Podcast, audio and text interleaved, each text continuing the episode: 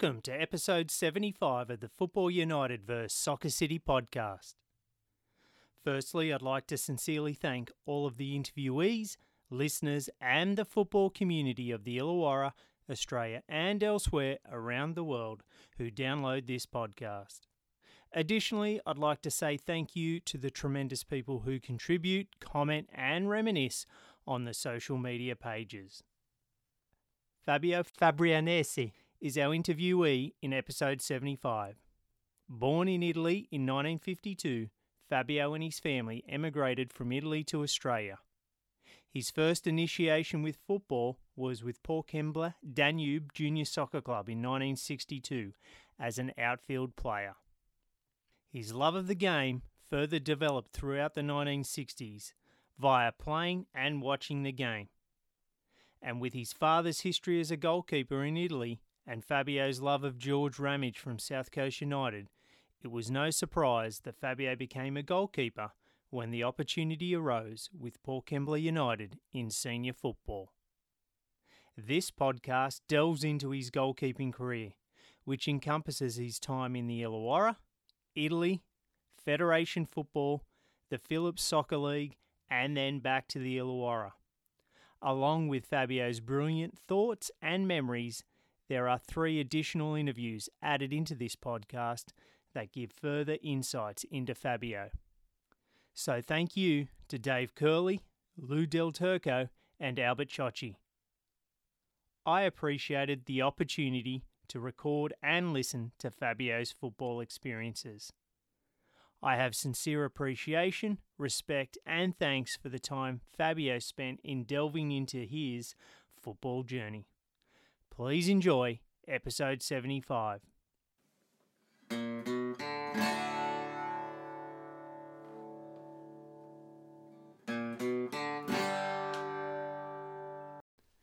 Welcome, everybody, to the Football United vs Soccer City podcast.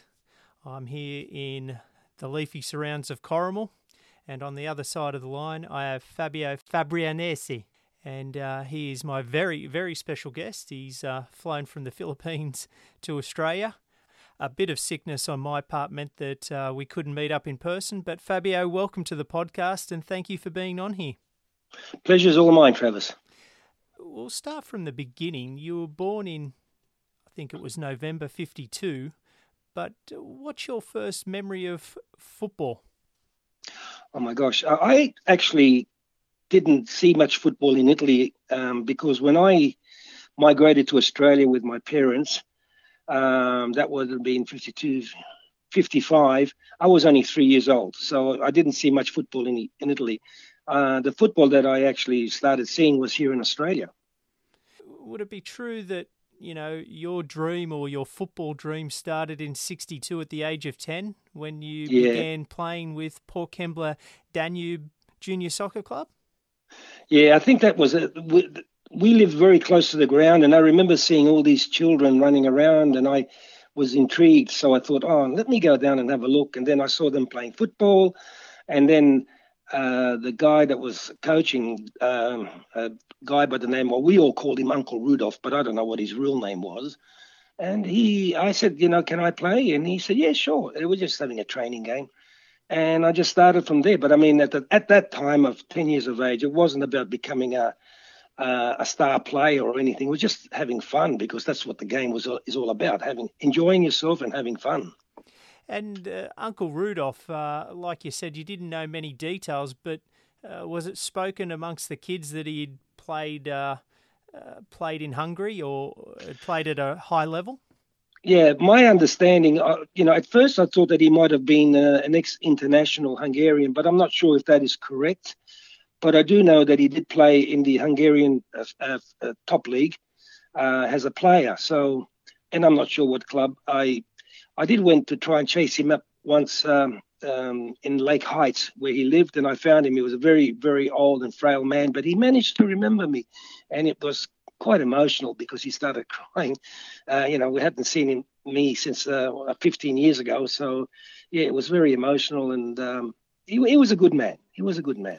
And uh, initially, uh, like you said, you're 10 years old in 62, Port Kembla Danube Junior Soccer Club. Uh, because of your height, um, where did you end up playing initially in those in those first in that first year? Yeah, he wanted to play me in the back, and I, and I really and I and I played in the back because I wanted to play. So at that time, it, the ambition of being in goals was not hundred percent. You know, I thought it, it was interesting because I do remember Dad telling me that he played in goals, and I thought, well, um, but he put me in the back, and I would say, why don't you put me in goals, Uncle Rudolph? oh no, I need you in the defense because you're a tall boy. You, I was the tallest in the team, and so you will be good for for the high balls, and uh, you know you can dictate the terms of the play and distribute the ball. You know, he's talking to a ten-year-old, right? like as if I understood, if I understood all of that. But anyway, the bottom line is that I I stayed at that uh, centre half position. Yeah and the the colours and the ground of Port Kembla Danube Junior Soccer Club? Well, this is interesting because it was a Port Kembla club, but the, the colours were that of Danube. I remember that, and it wasn't uh, the Juventus colours. Uh, the Juventus colours came later, but in be, in the beginning, and I I, I suspect that uh, Uncle Rudolph actually bought the the the uniform. So it was a sort of a, a, a green and and a red uh, uniform type, like like they have in Hungary. Oh wow, wow! And and for yourself, uh, are there any other uh, memories of of your junior soccer club playing days? Because you played there for uh, four to five years as a junior player. So uh, was there anything else that you can recall? Oh, like the tournaments that we used to have at Victory, where all the clubs got, got together. That was quite exciting. You know, the the knockout. And I think a couple of times we managed to come second. Uh, I don't think we ever, I don't recall ever winning it, but I do recall uh, second. And and there was, you know, all the parents go there to watch the game, and so it's a sunny day. You got the sausage sizzle happening, and the players playing, and the players that are not playing watching. So it was quite exciting stuff for a young young players, you know. And uh, yeah, it was it was good. It was, there was a lot of that happening. And before we talk about uh, where you went in your senior career, because that's an exciting journey in itself. But can we talk a bit about your dad? Um, can you yeah. can you name your dad and, and tell tell the listener a bit about um, what you know of his football history? Well, well, Dad's uh, name was Armando Fabrianesi, and he was born in 1929. Um, in as far as him playing football, uh, you you need to understand that after the World War, uh, there was no jobs. So my my dad was only a young boy, and his job was to work in a carpenter shop and he would straighten out the bent nails because you couldn't buy nails. So they had to reuse what they had.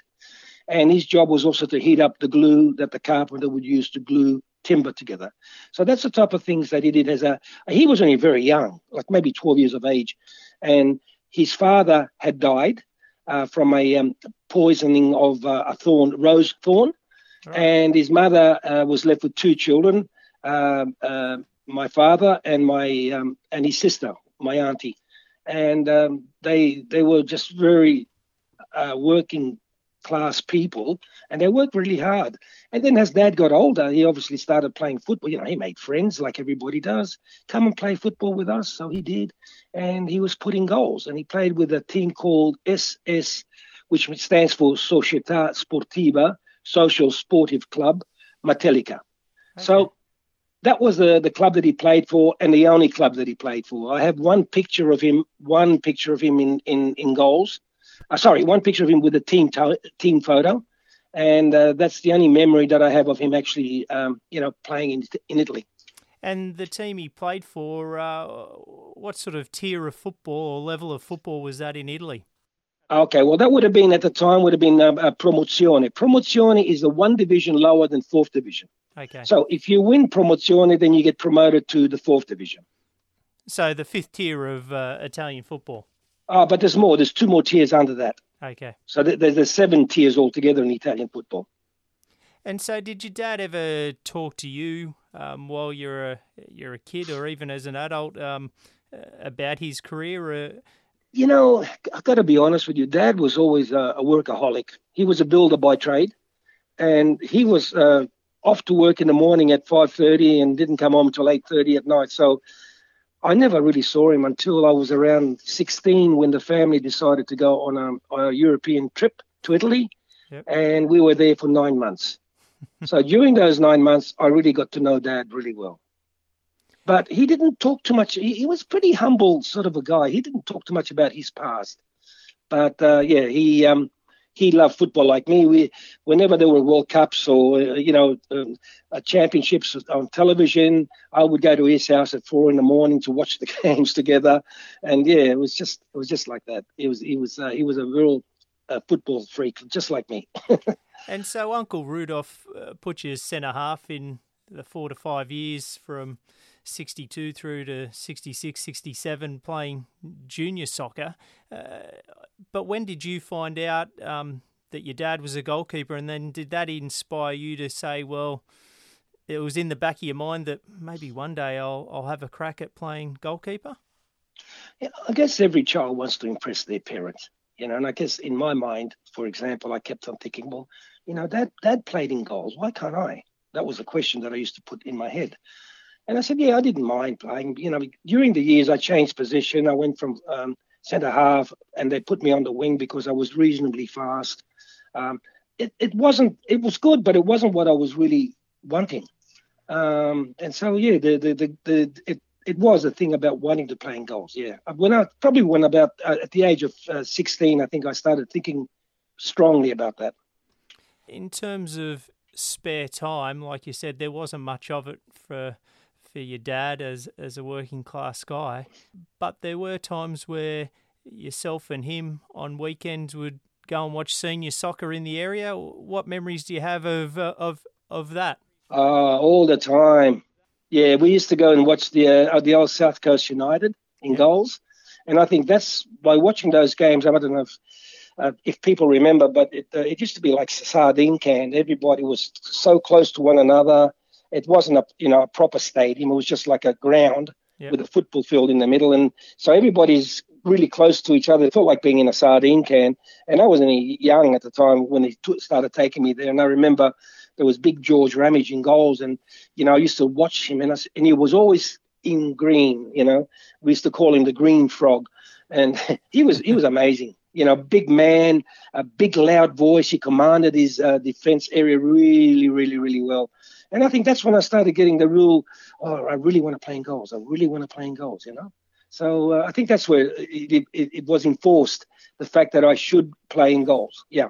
The, the, the, the great universe, powers of the universe would say, Fabio, you must play in goals. I think. I think. 1968, I think it was, uh, roughly speaking, when you transitioned from junior football to, to the senior grade. And like you said, you were playing for Port Kembla Danube Junior Soccer Club, and they were a feeder club to Port Kembla United. Um, Correct.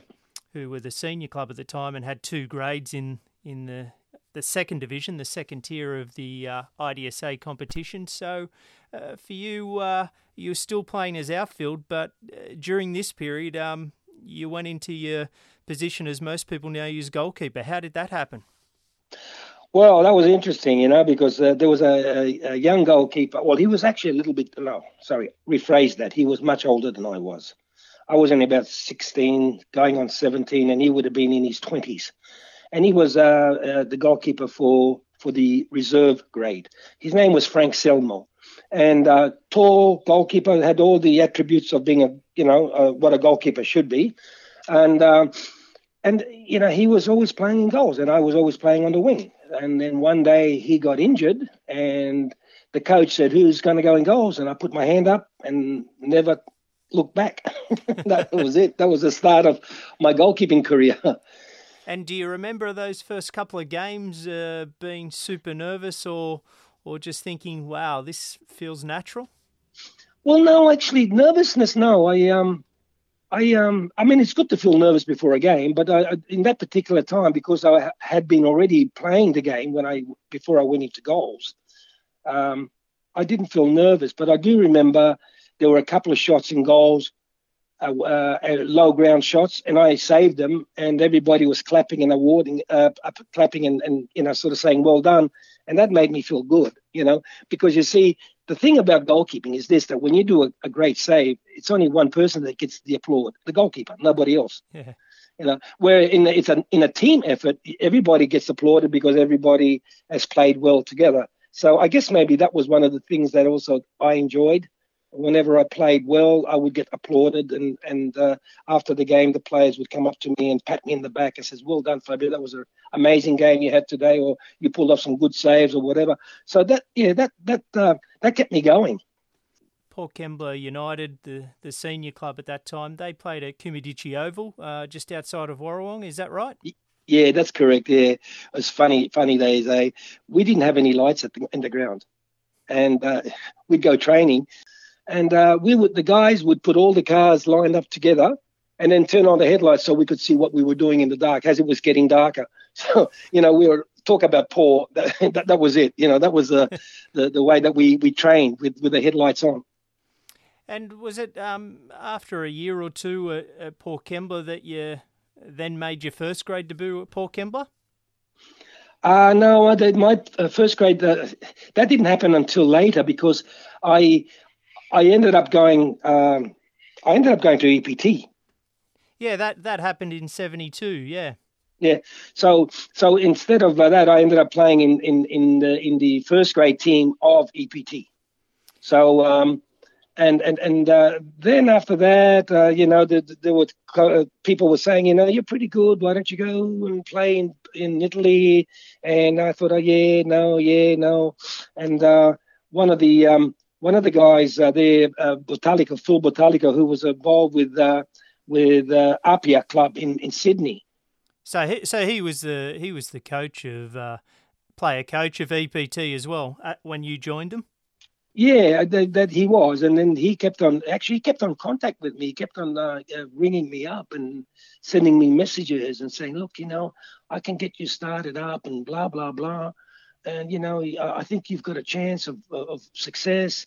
And so I I thought, yeah, well, maybe why not?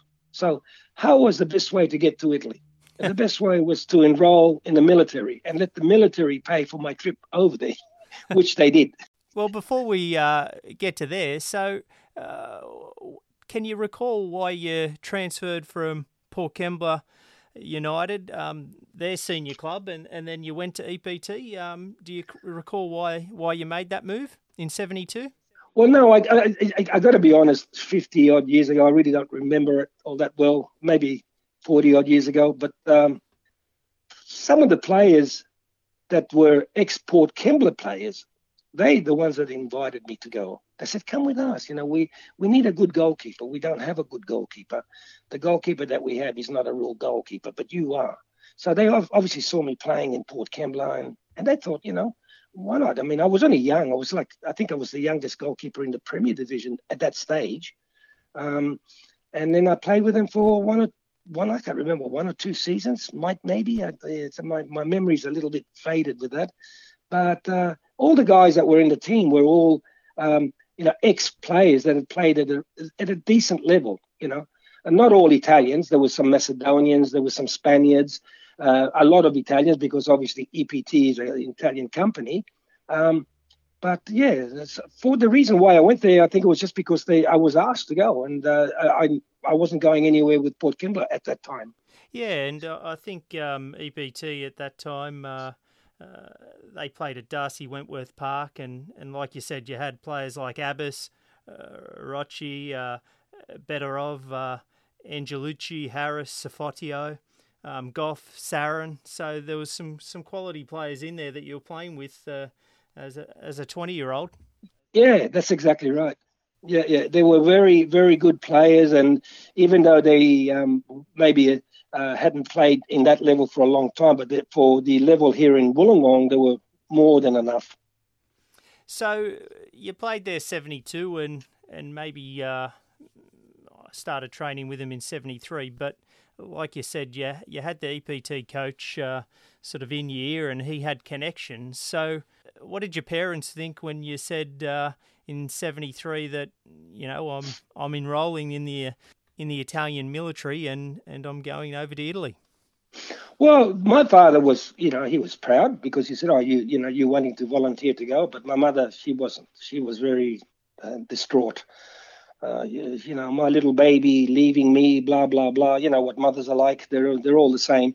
But it, after a lot of discussion and talk, uh, we we agreed that I would go, and I went uh, to Italy on a ship called Flotta Lauro, which I don't even think it's in service anymore now, but at the time it was. And um, yeah, it was an experience uh, traveling by myself, um, uh, meeting new people uh, on the ship. And I think it took about a month for me to get to Naples.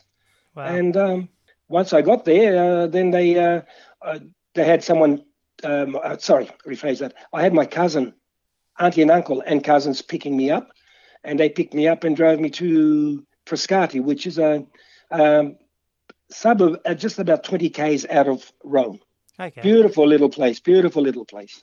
So uh, initially, uh, was there a bit of a, a, a, culture shock for you? Like you said, even though you were oh. born in Italy, um, was was language a bit of a barrier, or were you still speaking uh, fluent Italian at home with your parents?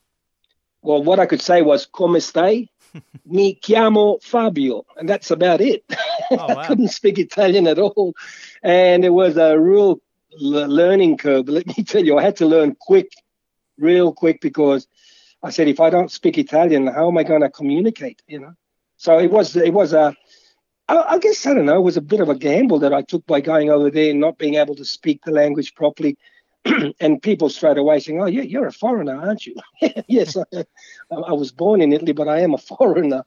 And uh, yeah, it was just. Uh, but I, I learned quickly. You know, when you have no choice but to speak one language, you learn very quickly. The military aspect to it, because, like you said, that was your doorway into to Italy. Yeah. Do you recall that getting into camp or or into the base uh, and, and it being tough in terms of training and the discipline needed? Uh, yeah, look, the the the qualifications for entering in the um, the um, military athlete camp, which is called a Cecchignola. I'm not sure of the spelling, but it's a long word, Cecchignola.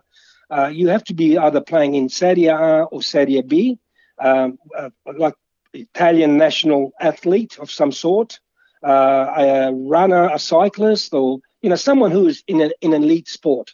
You know, and I said, well, geez, I'm not, I'm none of those. There's no way that I'm going to get in this. And my uh, my uncle, my cousin, he said to me, "Don't worry, leave that with me." And he knew a, a colonel in the army, and he said, "Look, my, my my cousin is here from Australia. He wants to be a footballer. Uh, I hear that he's pretty good, but I've never seen him play. Can you help us?" So he came to the training session, and he, he asked the question, "Which one? Which player is Fabio Fabrianesi?" and the the the uh, corporal that was there, who was continuously bowing at this uh, colonel, he said, "It's that one over there in goals," and he just turned around and said, "I'd like him to stay," and that's how I stayed. In this sort of uh, military camp, and then sort of cordoned off is these athletes. Um, and I'm assuming because they're athletes, they get special attention. But uh, what was the military training like, or was there less of that and more uh, more football training? Well, for me personally, there was no military training. Right. Uh, my training was uh, at the Cecchignola, which we would get up in the morning. We had a uh, private chef that would cook uh, food and served on a plate, not on tin cans like they used to do in, in the military base. And um, the food was really good, obviously um, catered for athletes. And then after breakfast, you'd go and do your training. and the training would be would involve maybe like one and a half, two hours in the morning, and then you'd come back.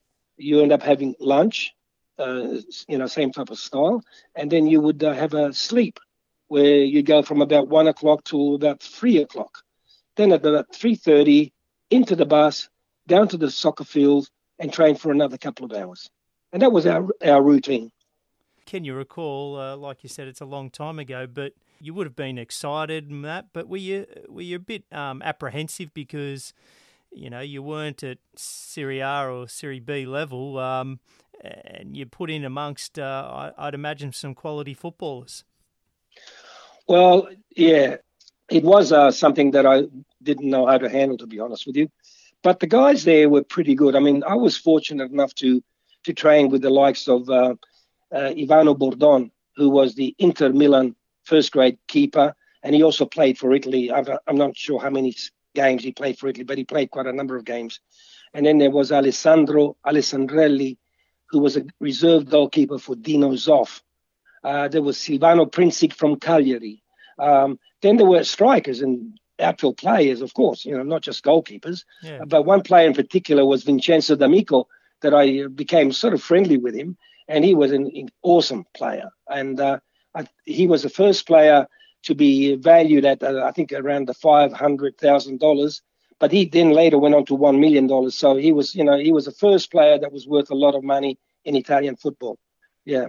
Prior to this, you'd you'd had probably three four years at Port Kembla United. You had one year at EPT in the Illawarra.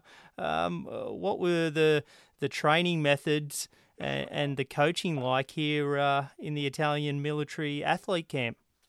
Mm, uh, it would have blown your mind out. Honestly, when I went there and I said, "What the?" I couldn't get over it. I mean, I remember at Port Kembla, what we would do, the players would get, you know, paired up in twos and just run around the oval. And then when you finish running around the oval, you do the passing of the ball, the piggy in the middle, and all that sort of stuff. Well, there was none of that. there was full on training. Like, so the bottom line, when we started the actual session, it was like all the goalkeepers, because there was like four or five of us goalkeepers from different clubs and different teams. They would be trained by a goalkeeper coach. Then you had the midfield players, and it wasn't just like uh, three midfield players. It was quite a few of them because the people that were signed up in the military, you had no choice to go to the army.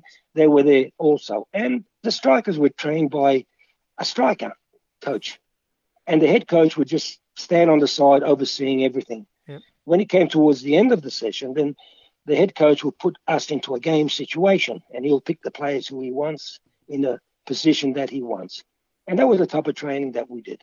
So it was like superior. Like I, I have to be honest, not even the national team, the Australian mm. national team, trained like that. Wow. You know, it was just uh, just amazing. It was just really amazing, and that was like that blew my mind. I said, I've never seen this sort of training before. This is crazy, you know, and it, yeah, that's how they train. But you know, the funny thing about it, Travis, even in the lower divisions, even in the lower divisions, they train the same way. Wow. And it's a system that they have in Italy. The reason why they do this is if any player is lucky enough to go from the fourth division to the first, to Serie A, they're used to that type of training already. Okay. So it's a conditioning, and and and it's it's good. I think it's very good. This uh, Italian military athletes camp where there was just footballers uh, in your section. Uh, how long were you? Was it a year, two years that you spent in this? No, it was about uh, fourteen months. Okay is that the prescribed amount that you know you like you said it's it's mandatory that as an Italian that you do military service. So was that the the minimum amount of time that you had to be in in the military was 14 months? No, in actual fact, it was originally 16 months, but uh, the government, uh, while I was in the army, changed the, the ruling, and they said, no, you don't need to do 16 months, you can do 14 months. So was it your uh, sort of plan then to, to come in here, get trained up, um, and that that was you uh, getting yourself into the country. Yeah. And then and then from there exploring the football environment after that.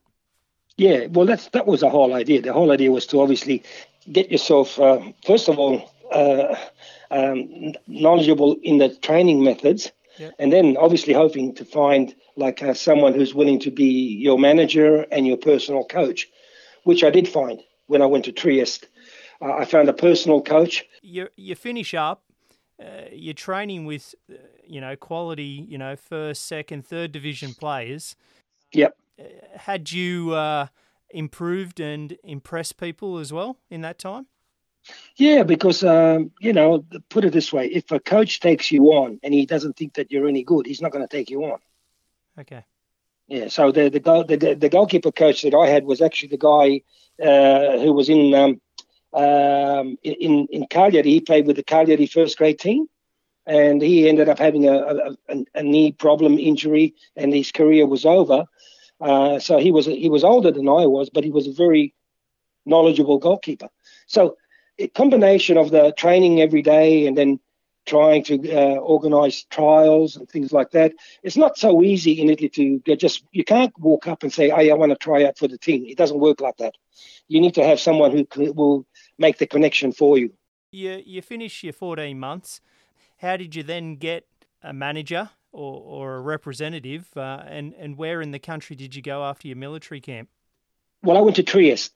I, uh, I went to Trieste and I stayed in Trieste for a couple of years, one and a half years, I think it was uh, and I trained with the Triestina, which is a Italian third division club. I never signed up with them, but I was training with them, and um, and then from then on, I started having trials with various teams. So um, I went from you know uh, uh, Pordenone to Foligno in the fourth division, and then ended up in Padova in the third Italian third division.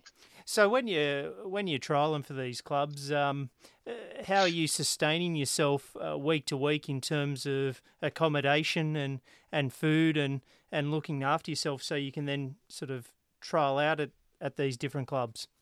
Well, in, in the beginning, I was actually working in Italy. So I was working with a pharmaceutical company, and um, uh, the name of the company was called Baxter. I remember that, and uh, and uh, and that was um, what I did was I, I permanently worked night shift, so that I could then play football during the day and train, which was not easy because when you don't get enough sleep and then you have to go training and play your game, it wasn't, it wasn't, uh, not, not, not, yeah, it was difficult, but it was the only way that I could do it. My parents did help me out financially also. Oh, wow. You're trialing at different clubs. You've got to play a representative or a manager. So, when did you uh, first get signed up by a club, and, and what club was that? Well, the first club was Foligno. Yep. In the Italian fourth division. Now, they had a good system there. In the old days, I think it was like 200 lira a month. Now, the average worker would uh, would probably get about 200 lira a month when that's when the currency was lira, not not euro. Yep. Uh, but the club had put a, a, clause in the contract of each player that says that if uh, you also get on top of that 100 lira for every point you get. So you play a game, there's only two points in those days. It wasn't three. So if you won the game, you'd get 400 lira, which is really good money. Okay. And and that was a system how they worked. This is in the fourth division. Of course, every division, higher division, would then have a different system. Uh, the the um, monetary, uh, uh, you know, entitlements would be much higher. So it was Foligno that you you got signed up with. So were you pretty uh, stoked or or sort of ecstatic that hey, I've it's taken all this time. I've done 14 months of military service. I'm assuming you did a, a couple months or three or four months of trialing out at different places, and now you've made it at this club. Uh, uh were you f- feeling very good and, and excited? Well, the excitement was obviously the fact that now the dream that you that I had was slowly becoming a reality and I'm this is what kept me going. But you know, uh, Travis, when I went to to uh, preseason with Foligno, you know they uh, they took me up in the mountains, and there was a hotel in the mountain. I mean, I'll never forget this. It was a beautiful hotel, smack in the middle of the mountains. And uh, when I walked in there, the waiters are the, you know the serve people that serve you all were wearing white gloves and bow tie. And I said, what, what is this? You know, I'm supposed to be going to a training camp. and that was a, that was the uh, accommodation that we were given by the club so that we could train and then sleep there, eat there, and all the rest. And we were there for one month before the season started. And so you were signed up at Foligno as as the first keeper, or were you competing with another keeper? No, no, no, no. I, I was I, I was signed up as number two keeper. Yep yeah, because obviously I was an, an unknown person at the time. The other goalkeeper had uh, already played in in uh, in higher divisions, and so they obviously he was given first choice. But you know, um, injury happens during the season. People have bad games, then you get your opportunity, and that's what happened with me. And uh, when I when I, I, played, I didn't play a lot of games in the, in the first year with them. I think I played about seven games, but it, it was exciting stuff. You know, even in the fourth division, they had big crowds. Do you remember your debut? It was a, a game against a club called Pordenone. Yep. All right, and and I think the game at the end, of, I'm trying to remember the scoreline now. I think we actually ended up winning the game two one, uh, and the game was played at Pordenone, which which was um, yeah, which again another fourth division club. So we're just playing against the same uh, standard clubs, you know. But the, the system that they play in Italy is t- completely and totally different. They have this catenaccio system of playing, the chain in the back, which stops a lot of strikers from getting through. They don't use it so much these days, but in those days it was, you know, it really worked. It really, really was difficult to score goals. What was it like uh, then being part of the starting team and I'm out on the field? Yeah, no, no, it was it was great. It was great, and actually everybody would uh, they they didn't call me by my name, they called me the kangaroo, and they didn't say Fabio. They say, hey, the kangaroo is here. Hey, hey, hello, how are you? You know, and you know even in training, I remember I was always the fir- the one in front. I had to be always the one in front, and people would say, why is it that you try? Because I'm number one. I would say to them, because I'm number one, that's why I have to be in front. So, you know, they would say either the crazy kangaroo or the kangaroo. So yeah, it's um it is uh it's uh it was it was exciting. Of course it's exciting, you know. Even even the fact that you're playing in front of a bigger crowd compared to let's say EPT or or Port Kembla, you know, there the crowds automatically started going on to you know five six thousand people in the fourth division, uh, and you know not being used to playing in front of five six thousand people is already exciting, you know can you give uh, the listener an indication? Because this is around, what, is this 74 or 75 with Foligno roughly? About that? Yeah, that's 74, yeah. What was the typical week like once you got into the league season? Okay, so the bottom line was this we, we played always on a Sunday. That was our game, three o'clock kickoff Sunday. Then we would have Monday uh, morning off, unless the coach decided to have certain players come to training. Then we train Tuesday morning, Wednesday afternoon. Thursday morning, Friday afternoon, Saturday morning, Sunday game. And that's how it was. Uh, once you got signed up by Foligno, did you then uh, resign from your job at the pharmaceutical company uh, because this was full time? Yes, yeah, yeah. After after that, yeah, after that, I did. I mean, mind you, uh, a lot of the, uh, not not a lot. I, I take that back. A few of the players in in the fourth division still held the jobs. Okay. So, you know, you were getting paid good money, but it, especially the older players that had a family with children growing up, they had more expense. For me, it wasn't that expense because, you know, at the, then the club would take you to the restaurant to have your, your dinner and your lunch. Uh, during the during the season, um, there would be a, a, restaurant where I just go there and I say, "Hi, how's it going? I'm Fabio from Foligno." I said, "Yes, we have your name here already. You just order, and the club would pay for the food." Wow. So so so that was that was the system that they had. Uh, I guess maybe the fact that they didn't pay the big dollars like uh, like Serie A, that's what they did to the lower division players. But that was then. I don't know if they do that anymore now, but I presume they would. Like you said, you'd spent time at this military athletes camp to sort of get in.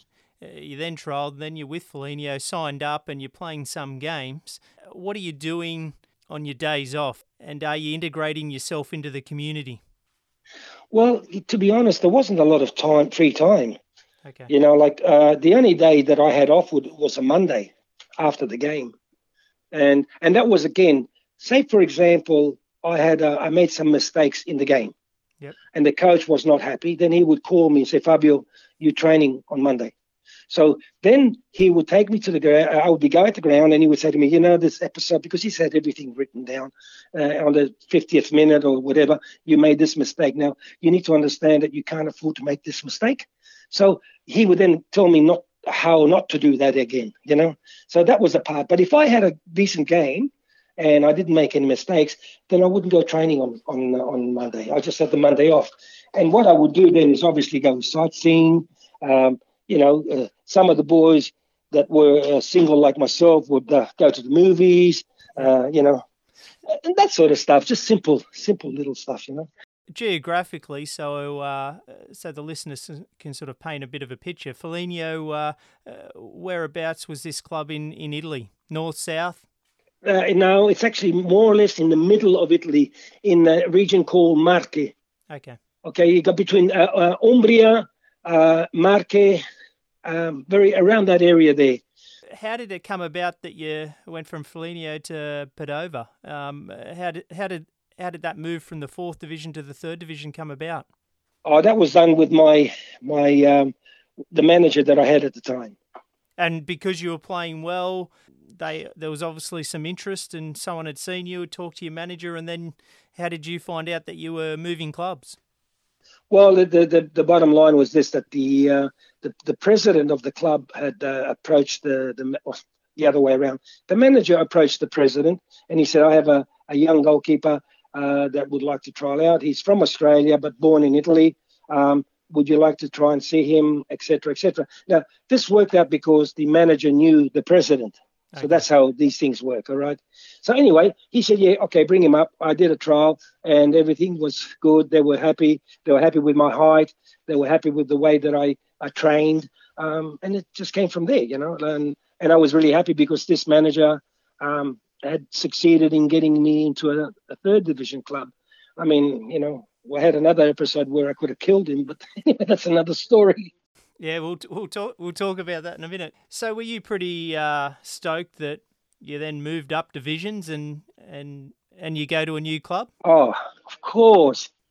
I'm thinking to myself, okay, fourth fourth division, now third division. Now I've got to work for the second division. Now in Italy, second division is like purgatory.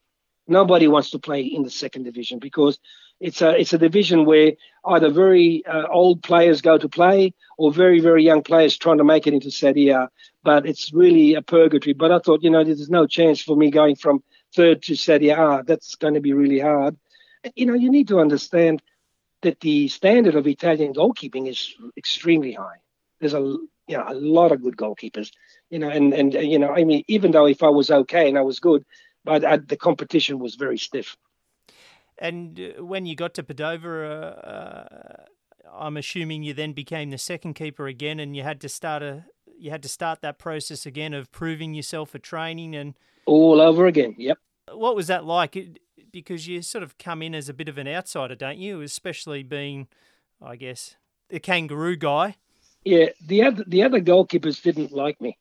Yep. And I and I and I I think the reason they didn't like me is because they probably felt that I was a threat. Okay. And that's what I think. But the, the coach, he was he was good. He was uh, he was happy with me. But you know, in Italy, until the coach doesn't see a player do exactly what the way he wants things to be done, he doesn't get put into the team. So if if you learn quickly, your time to get into the first grade team is is short. But if you are a slow learner, it can take uh, you know many months many, many months before the coach will say, "All right, I'll give you a go." You know, you've it's, you've got to be up to the, his standard. If you're not up to his standard, then forget about it. And uh, did you end up uh, Padova? Did you end up breaking into the first team there? I ended up breaking in, but it took me a while. I'll, give, I'll be honest with you. Um, uh, do you have the ability to play reserve games to, to keep match fit at this point, or are you just training? Yeah, no, no. It was uh, there was a uh, uh, they called them primavera, which means uh, oh, how do you translate that in English? Primavera, like, uh, it, well, it's it's a league for younger players and okay. players that don't. Uh, and in that team, I think you're allowed to have three older players in the team, but all the rest have to be young. Okay, so you're playing there before you get your opportunity. I was playing. I was playing there. Yeah, I was playing in that division there, and um, it, it was it was good. I mean, you know, there's still good quality players. I mean, the crowd attendance wasn't as big, admittedly, um, uh, but it, it was still good. You know, it was still good. Are you talking still the, the following season? So you had one season at Foligno and then you moved to Padova in the second season? Yeah, two seasons, yeah. The, the second season, I, I got a, a more games. Okay. Um, I got more games, and uh, I think I trying to rem- memorize everything in memory. I think I, I, got about 12, 13 games the second season. Um, and you know there's there's always a little bit of injuries and one thing and another or the coach is not happy. So you know you get dropped the other guy gets in and then he gets dropped and then you get in and yeah i don't know. But i got 12 games but it was good. Part of it was really good because you know you'd have a game and it'd be like um, 30 25 to 30,000 people watching the game. And and i had never experienced that in australia you know never. Uh, and the first time that i went out and i said oh shit excuse my French. I said, "Oh my God, I, I, never, you know, I didn't even know what uh, thirty thousand people look like, to be honest with you. Yeah. Uh, but I found out. But it was it was exciting.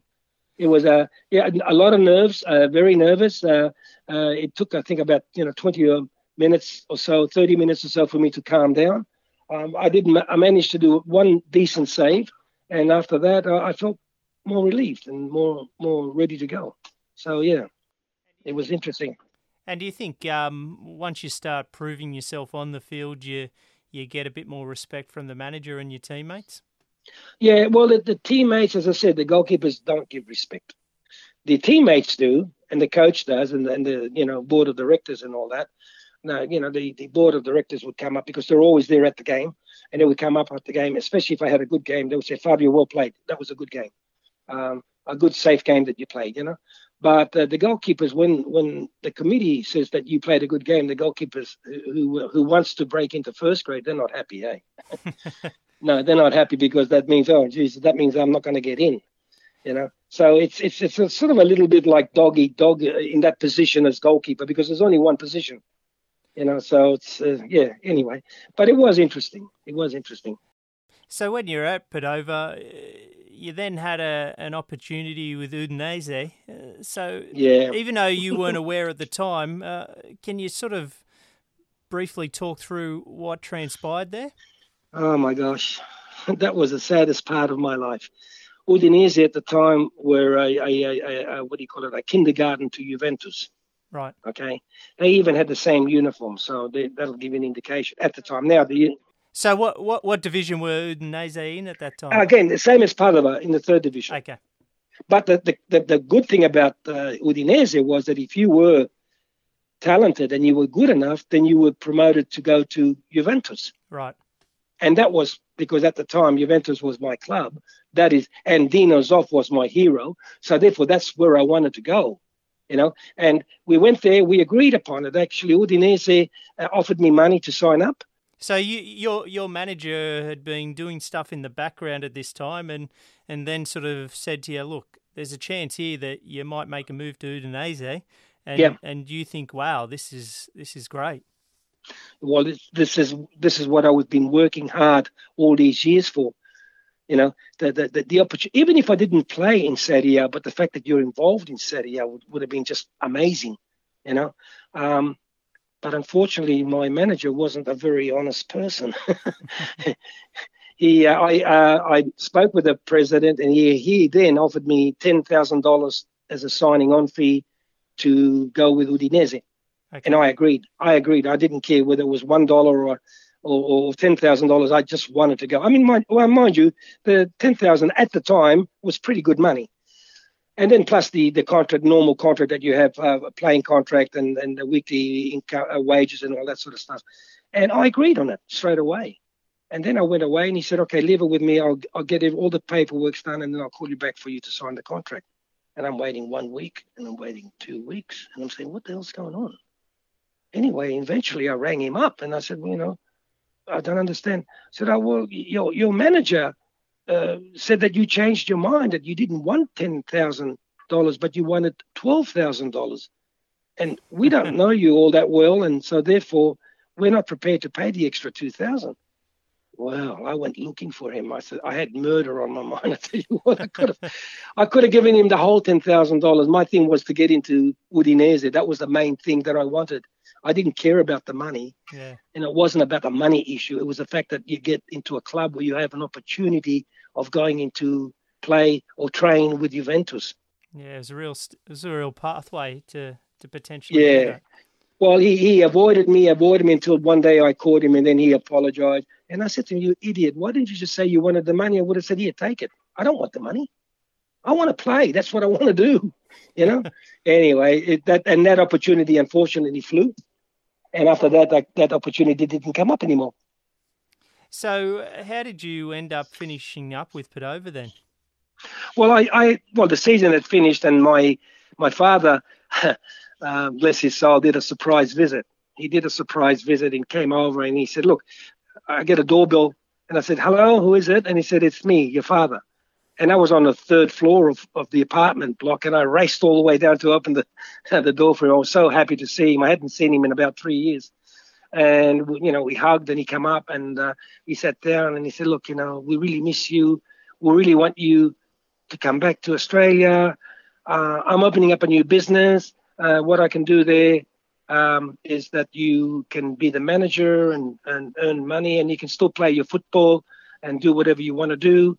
And then I started thinking about it. You know, I said, look, this is going this this is getting into the Serie A is really hard. You know, and even if I get to Serie B and maybe make a little bit more money, but it's really hard to, to get to the to the very top. So I thought about it and thought about it. Then in the end, I said, yeah, why not?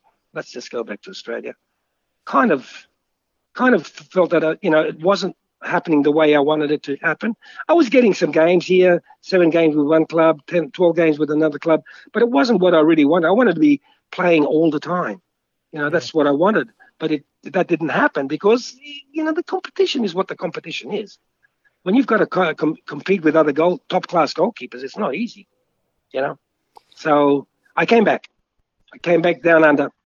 I guess maybe you've done it once or twice uh, uh, since oh, since in your life you've come back and you've gone, what if I'd stayed? Did, did, yeah, oh. did, did you ever have that thought and think, like you said, you made the right decision in the sense that, you know, your dad obviously came over because he wanted you back and the family wanted you back and that was the right move. But um, but did part of you selfishly think, geez, uh, I probably should have stayed over there and kept going? Yeah, absolutely. All the time.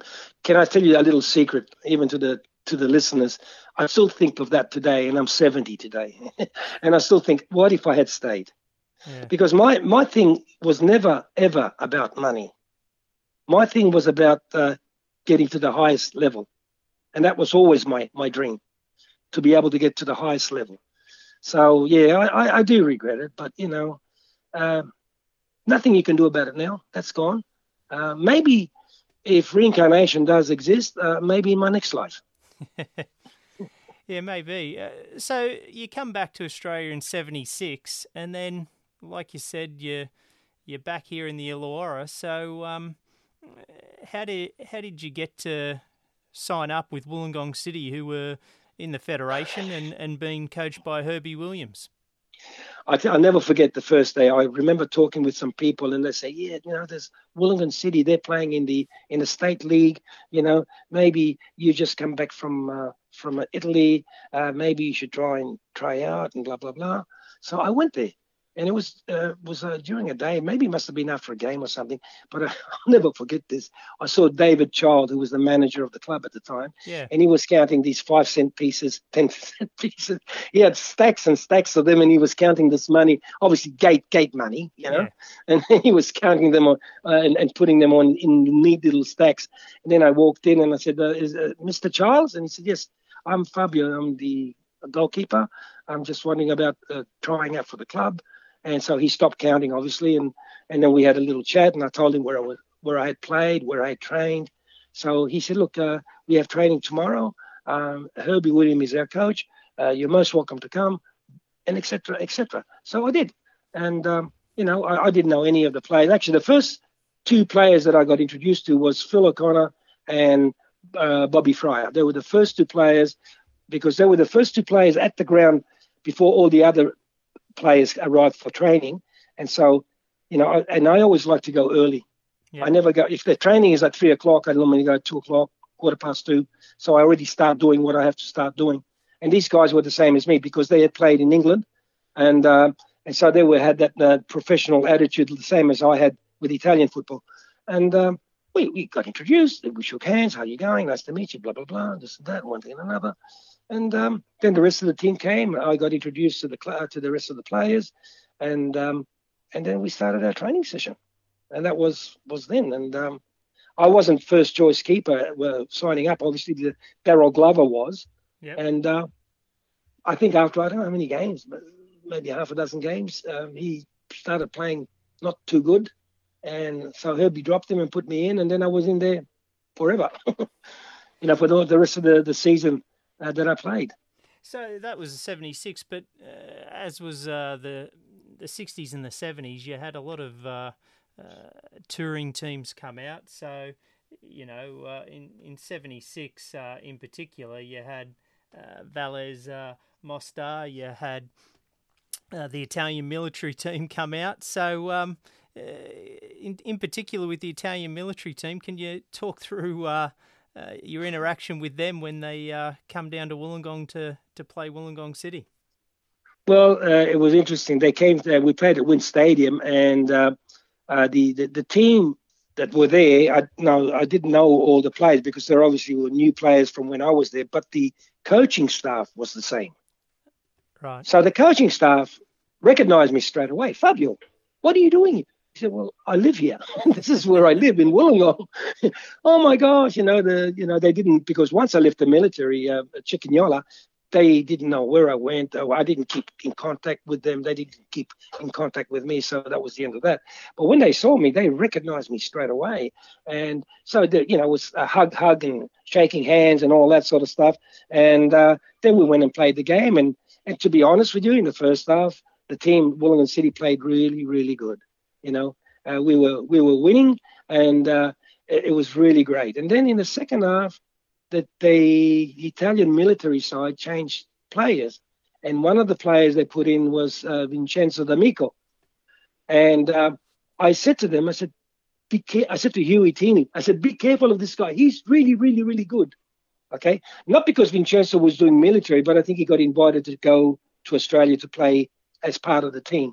And um, and Huey, you know, with his Scottish accent, said, "Look, Achman, don't worry, I'll, I'll take care of him." Blah blah blah.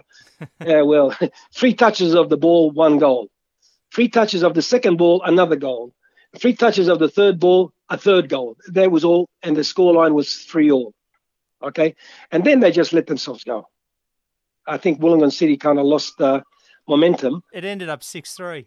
Yeah, six three, and but the momentum was the fact that the other team was fitter than us. That's what really they they could just run all day long and we could run, but when you're under that sort of pressure all the time, it's hard. It's hard. And uh, yeah, I mean they uh, they they beat us fair and square. I mean you know we we couldn't. I mean they also got a penalty against us, so maybe the penalty wasn't you know wasn't fair, but it was it was a penalty according to the referee. So we we lost six three. Then after that we went to the fraternity club and we had uh, food and beers and wines and whatnot. And I had more chance to talk with the with the training uh, with the coaching staff, and it was good. Yeah, it was uh, it was a good experience playing against them. But then the other the other one that we played again uh, was against uh, Velez Mostar, and um, again the same the same thing. Uh, Velez Mostar were just a superior side to us, um, technically, physically, uh, um, and skill wise. They're just much, much better than us. We ended up losing that game 6 2.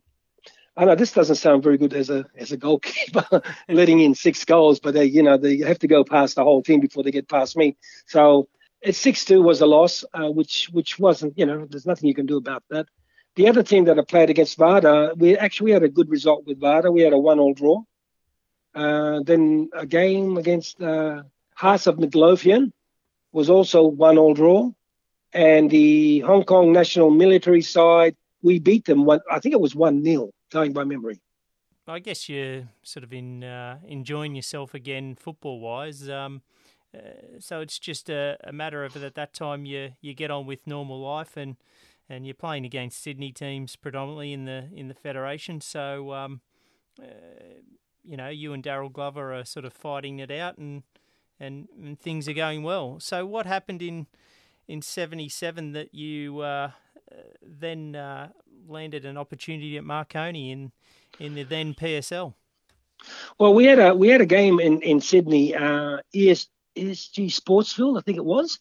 ESG Sportsfield, where it was a, a playoff for the the final of the some sort of a Ampol Cup or whatever it was, and uh, we we Wollongong City had to play against Marconi, and it was a day where the rain was coming down the grounds were really muddy and it was, you know, not a good. And I remember that Marconi was having a difficult time beating us because even though with all their top class players and and they couldn't do it and the, the scoreline was one all. And then uh, Berti Mariani scored a winning goal in the last minutes of the game and they ended up winning the game 2-1 but I, I had a really good game that day. Um, and um, that's how the offer came about the offer was not only made for me, but it was made for Phil O'Connor and Larry Gaffney.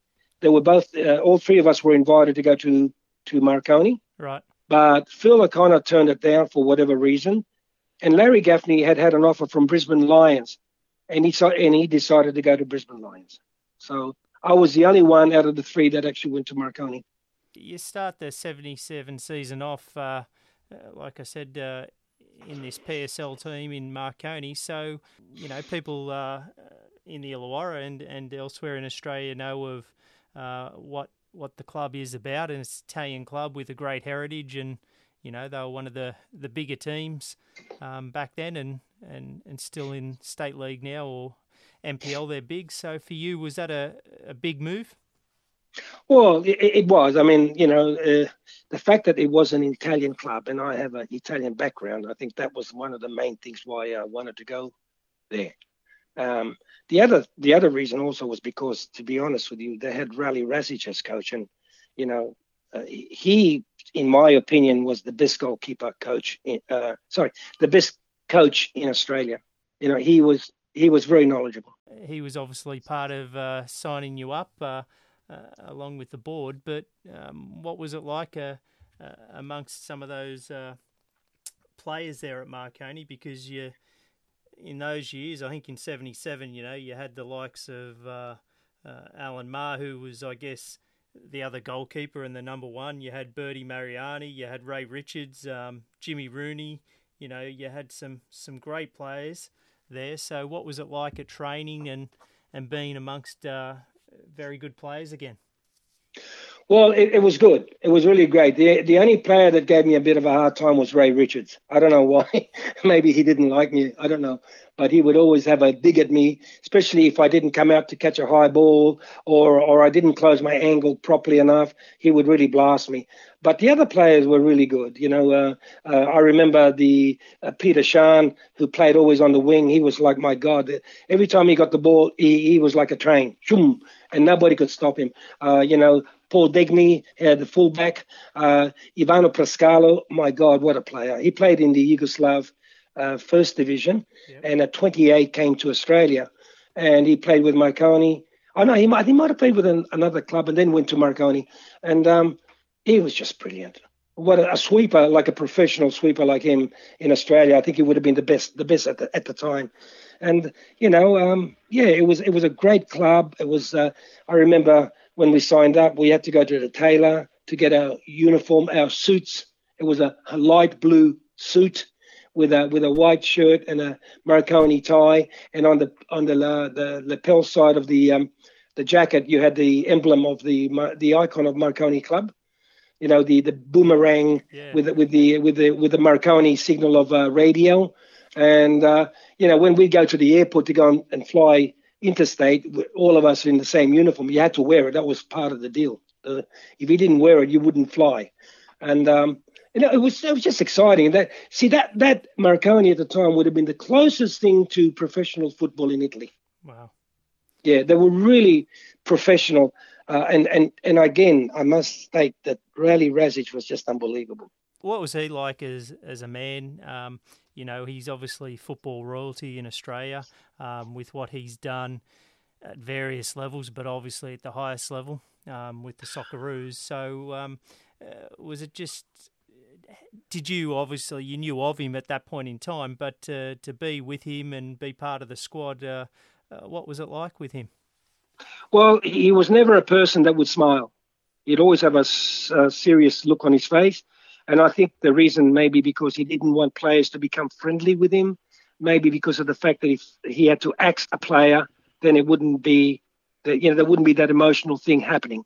Um, but he he was um, he was strict in many ways, uh, and maybe sometimes a little bit too strict. But his training sessions, like for example, we would go and do a normal training session on the paddock, uh, on the field at Marconi Stadium, and at the end of the session, he would say to the players, Do you know how many kilometers you've run? And the players would say, No idea, boss. Because we, uh, sorry, we had to call him boss. That was his name. It wasn't calling Rasic, it was boss. Right. And he would say, You've done a 30 kilometer training session. 30 kilometers? You're kidding me. No, no, 30 kilometers. That's how he worked us. That is why in that year, it was really, we, I think we went 17 games straight without losing one game we were just so superior to all the other teams in fitness. It wasn't funny. That's crazy, and and like you said, uh, you had two years at Marconi in the PSL, um, and then, like you said, you, you I guess uh, for yourself mentally it would have been tough, but um, Alan Marr was uh, the Socceroo keeper and, and the number one and and played uh, a lot of the games. Uh, so how was that sort of uh, relationship with him, and and how were you uh, fighting that mentally as well? Well, okay. The, the, the, every time we went to a hotel, we were paired up, and Alan Marr and I would be in the same room. Right. Okay. So we, we, were we were good with one another. I didn't have a problem with him. Um, I think I think the only time I did have a problem was in he had a really bad game once, and I really remember going up to Rale and saying to him, "Look, Rale, Alan's had a really bad game. I need to be given an opportunity here to show what I can do to the Italian fans. It's not fair that you could just keep me on the bench. You know, they used to call me the the luxury reserve keeper, the luxury because I was good, but I wasn't playing. Right. Anyway, he said to me, um, Fabio, I'm really am sorry. The problem that I have is that Alan Marr is in the national team, and if I um, if I drop him, that's going to demoralise him. And if he's demoralised, I can't have a goalkeeper playing in a World Cup who's demoralised. And I said, I understand that, but what about demoralising me? You know, it's not fair what you're doing with me either because I'm not getting a fair go. So that was a little bit of a um, situation that we got into with Rale, and and that was one of the uh, probably I think one of the governing factors that made me at the end decide to leave.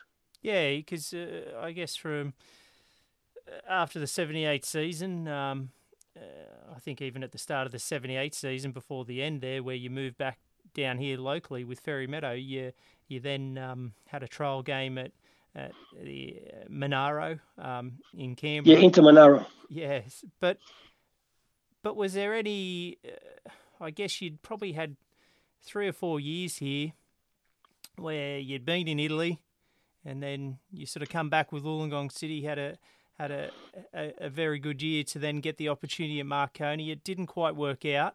Um, were you sort of mentally, I guess, sort of a bit down because you're going, geez, I've got to these good opportunities, but I just can't break through?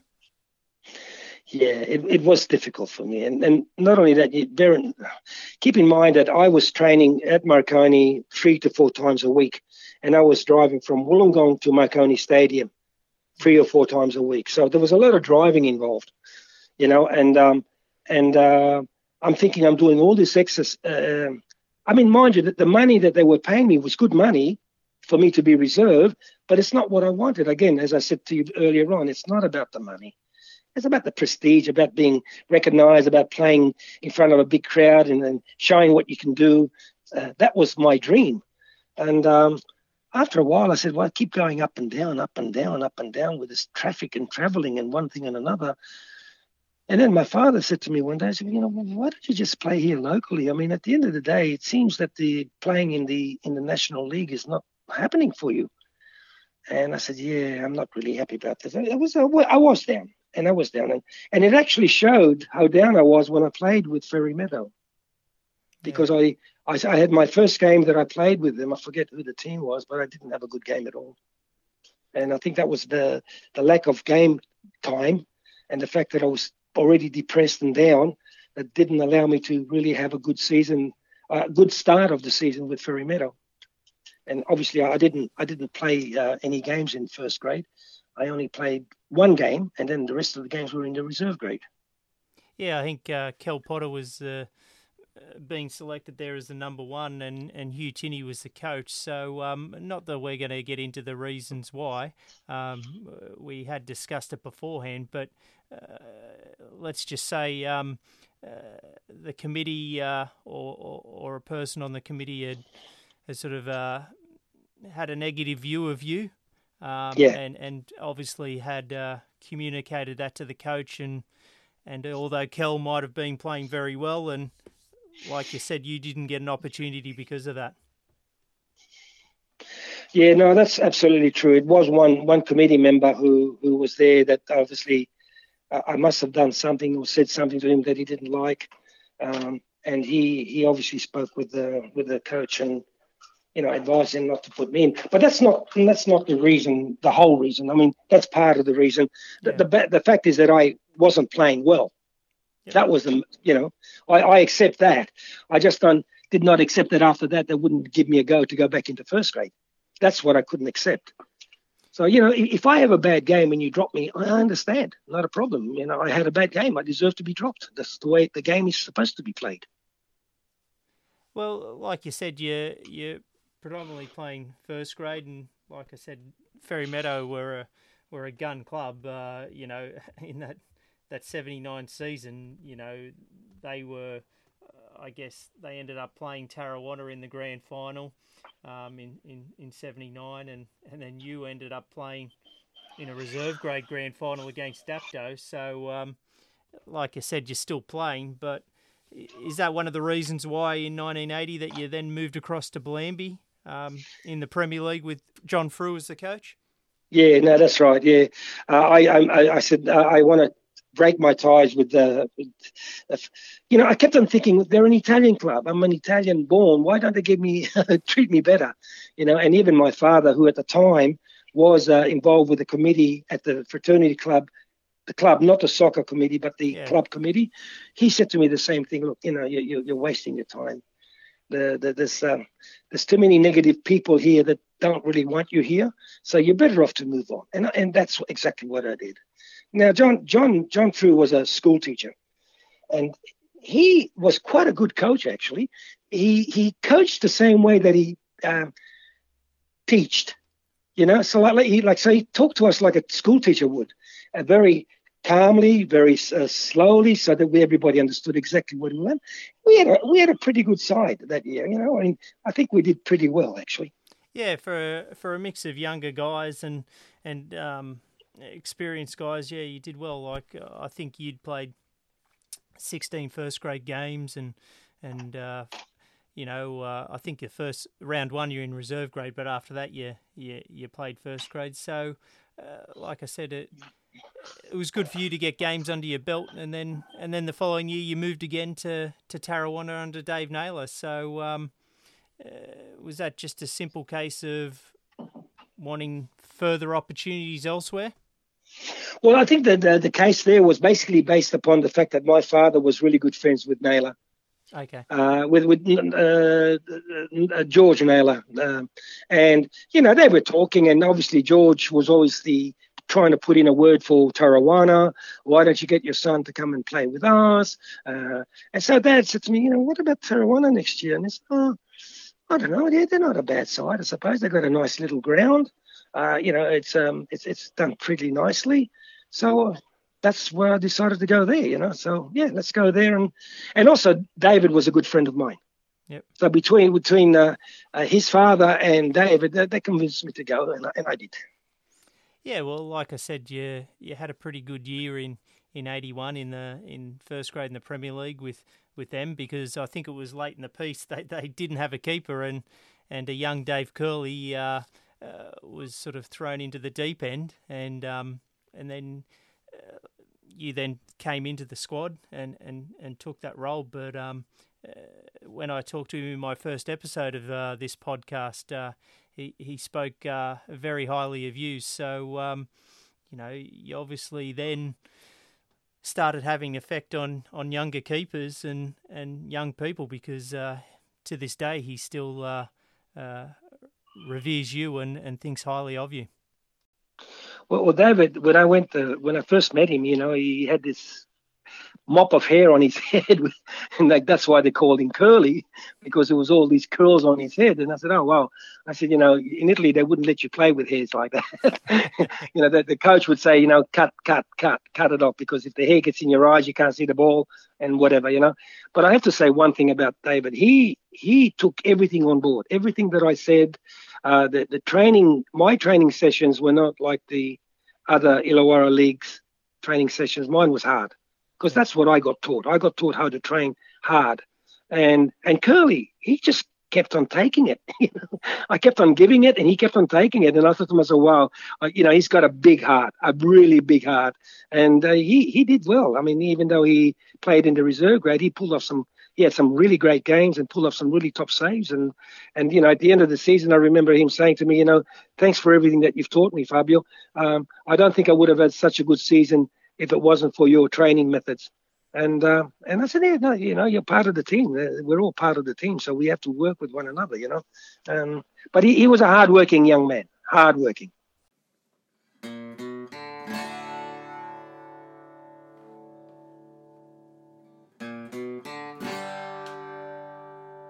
We're here at Tarrawanna, Tarrawanna Oval, a beautiful, beautiful suburban ground and a fantastic club to boot as well. And I'm here with uh, the first interviewee on the Football United vs Soccer City podcast, Dave Curley. And Dave's going to speak about Fabio, um, our interviewee in episode 75, and talk about his memories of Fabio in. Uh, generally and in particular in the season of uh, 1981 when Fabio was at Tarrawanna. Dave, welcome to the podcast and thanks for again helping me out. Uh, thanks, Travis. Yeah, well, look at what you've created. L- little did we know. Um, yeah, thanks for asking me to participate in, in Fabio's um, episode because, uh, yeah, the more I thought about this over the last couple of weeks, really embedded what an important man he has been in my life. And even like in my podcast, you, you recall I, I spoke about him, and that's why you've contacted me. But it's actually great that we're sitting exactly where we are. Uh, we're right opposite what is now the home bench at Tarrawanna Oval. If anyone who can picture that on one of those little bench things. Now, I say that, Travis, because it was a Tuesday night around March, around this, this time of year 1981 that this uh, this man walked into my life. The pre-season at Tarrawanna was bizarre that year in that one of the powerhouse clubs of the late 70s, you know, a couple of grand finals, and even as recently as 1980 won the Cup. And here in 1981, there's only one goalkeeper in the whole club, but he's 15.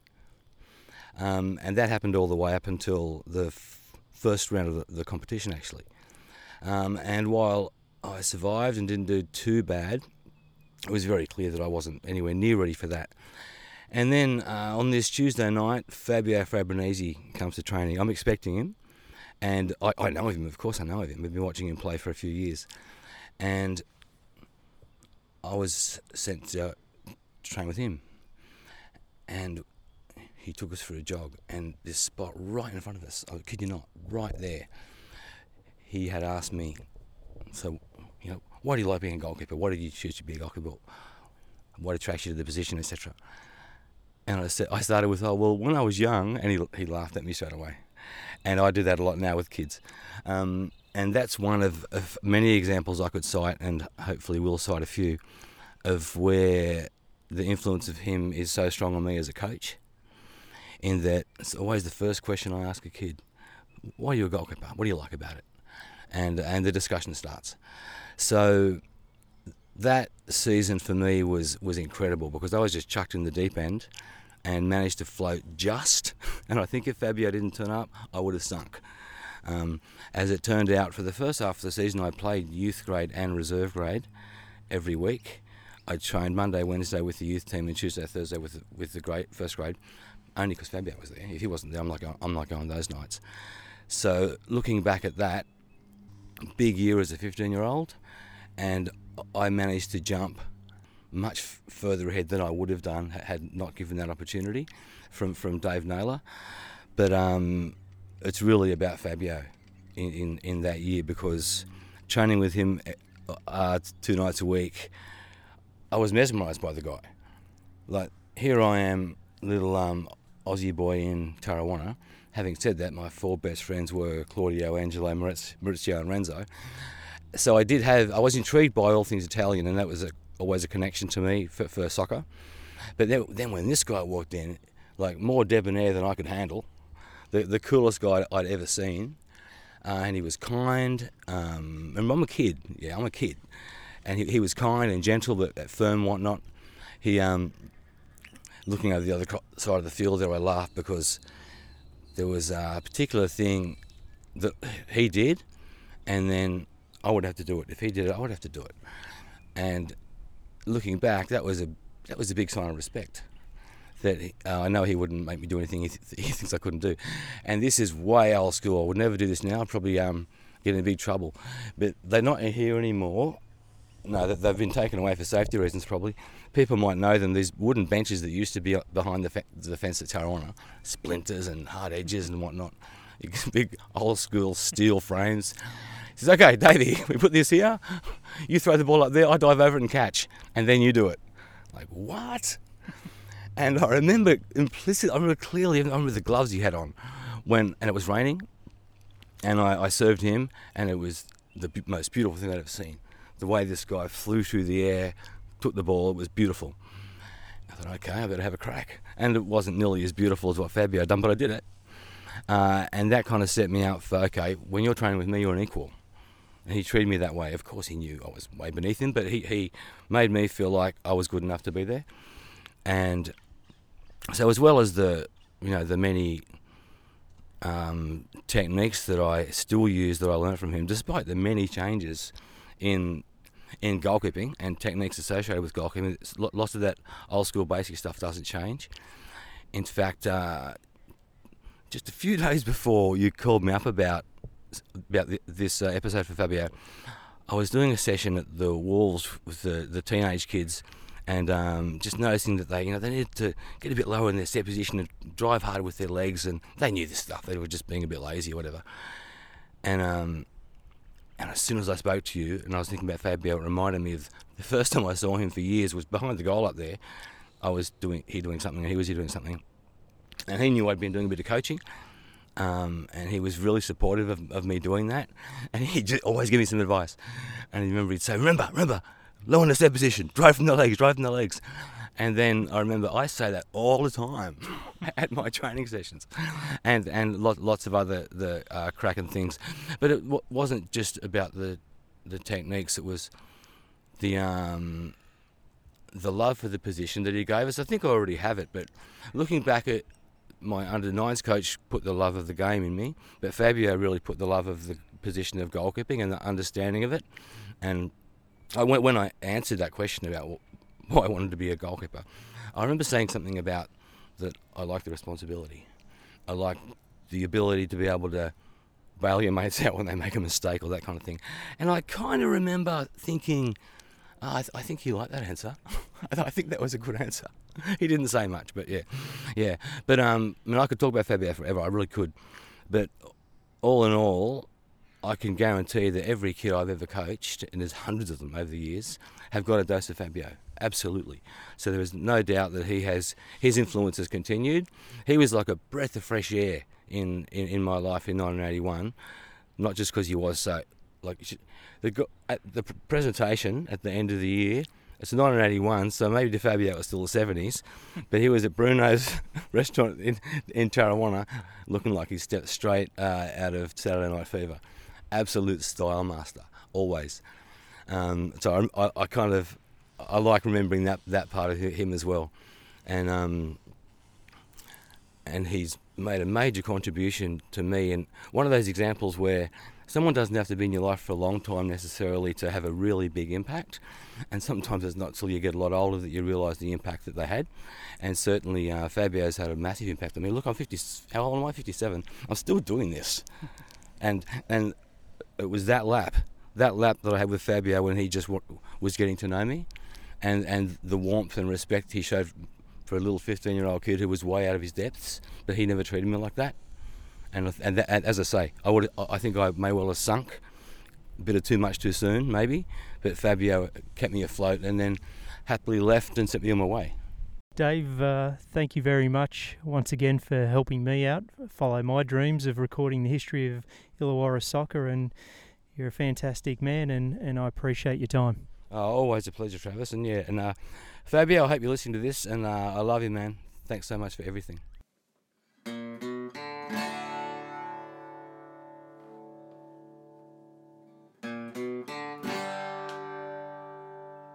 In 82 and 83, you moved on to Coniston Soccer Club, who were being coached by Robert Fryer, who was also playing. So your connection with him at Wollongong City was that one of the main reasons why you uh, then signed up with Coniston? Yeah, absolutely. Uh, you know, Bobby then approached me because at, at this time, you know, had uh, having been with two different clubs, uh, I was beginning to build a bit of a reputation. You know, and uh, I was getting, you know, man of the match. Uh, you know how the referee gives uh, three points to the best player, two points for, and the one point. I was getting the three points, you know, quite regularly, and um, he he obviously was trying to build a good team, and he wanted the the best type of goalkeeper that he could possibly have. Now he had a he had a guy there. Uh, I can't think. I think his name was Eris, right. Greek Greek fellow, and um, but he wasn't happy with him because he was um, for whatever the reason was. So anyway, I moved in there, and then I I ended up taking over first grade spot, and uh, he ended up the other keeper ended up going second grade, and we had a good season there also. I mean, in all honesty, the only out of out of all the clubs that I've had uh, that I've played with, the only club that I've had a bad season was Fairy Meadow. the only club. All the other clubs I thoroughly enjoyed being with. Uh, I enjoyed the training sessions. I enjoyed everything that went along.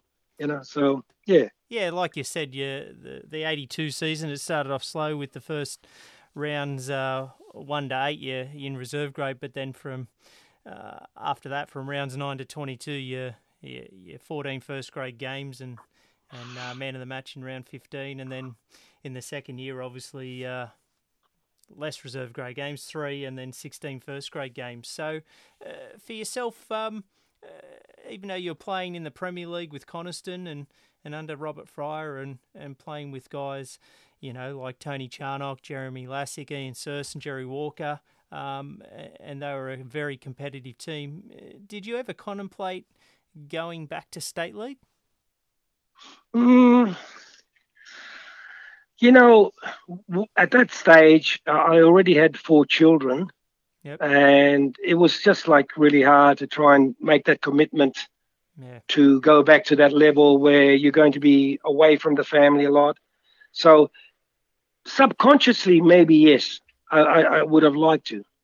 But I think that um, that you know I could see that this was not going to be a viable thing to do because just with a family, you know, work and family and children, schooling and all the rest was just yeah, really really complicated.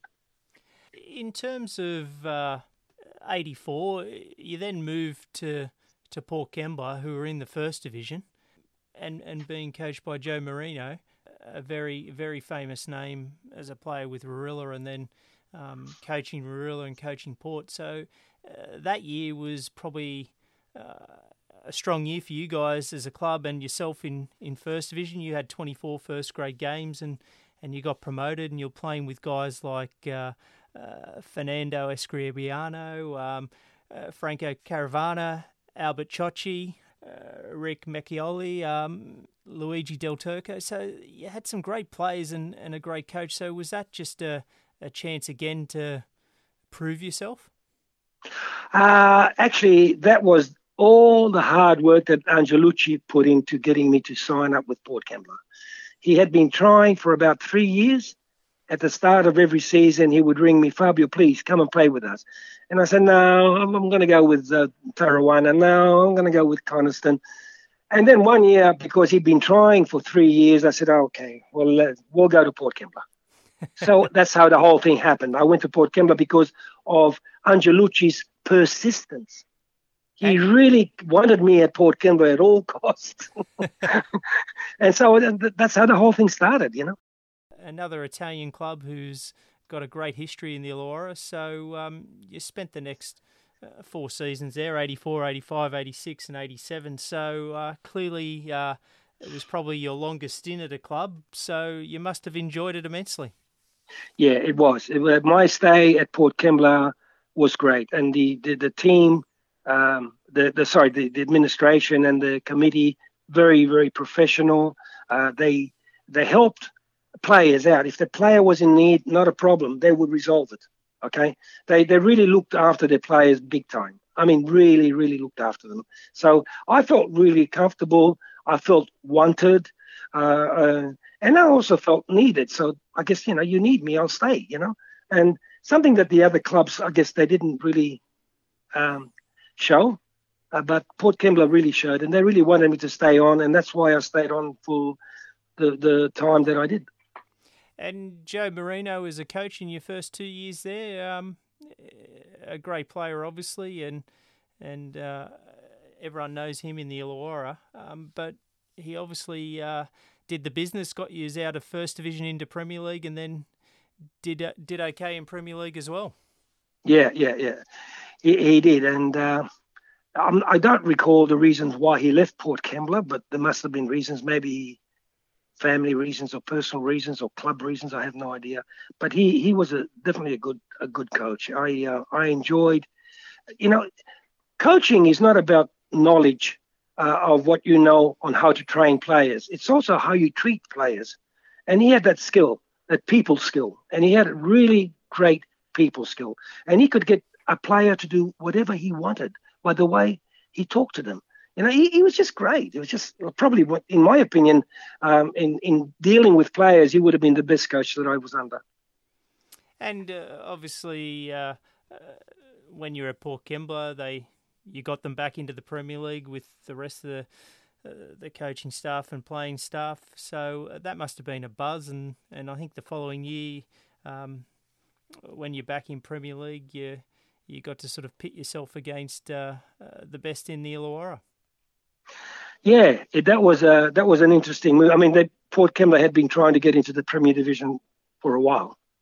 You know, I mean, it's not just about having the good, the right players or the right coach. You also need money. You know, money to be able to uh, to um, uh, to sustain for the club and the team.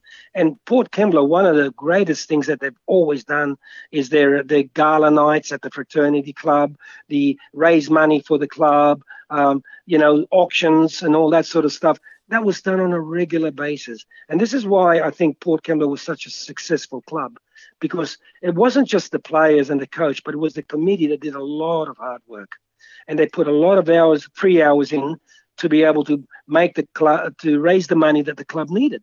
And so, you know, we'd go out playing with a brand new strip uh, and uh, brand new shorts and brand new socks, and you'd play against other clubs that didn't have the money. And there you could see the shorts weren't really the best, the socks were worn out, the jerseys were, you know, has been. so yeah, it, it, if you have the money and you've got the people working behind it, and that year, uh, those those years that I was there, that's what Port Kembla committee was like. So it wasn't just the team or the coach, but it was the committee also. Yeah, well, like you said, you had four years there and over 80 games in first and reserve grade, and the number one custodian there for, for that period of time.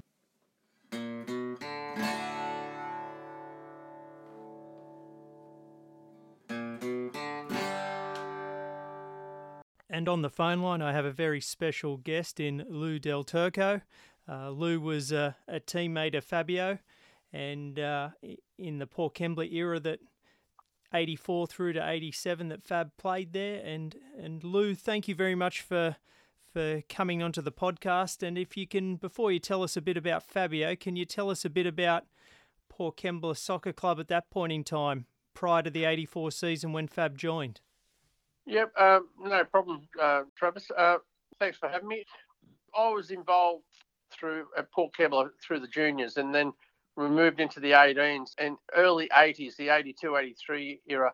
We had a youth grade side that sort of uh, ended up getting into the grand final and beating victory. So we had a lot of that youth grade side step up in 83, 84 into the first grade side. Um, the likes of Albert Albert Ciocci, uh, Ricky McCauley, uh, Frank Cavana, uh, myself was in that squad, and we also had some um, older guys in the group, and, and Fabio joined us, which in that era in '84, when I think we ended up getting to uh, and winning the grand final in in first division uh, as as first graders, and that was our promotion into '85. In '84, um, I think uh, Fabio joined us, and so was Joe Marino there as a coach and it was a it was a great year, '84. Um, we played Aris, I think, in the uh, the Greek side back yep. then. The '84 grand final, I think it was King Mickey Park, I think, if I recall.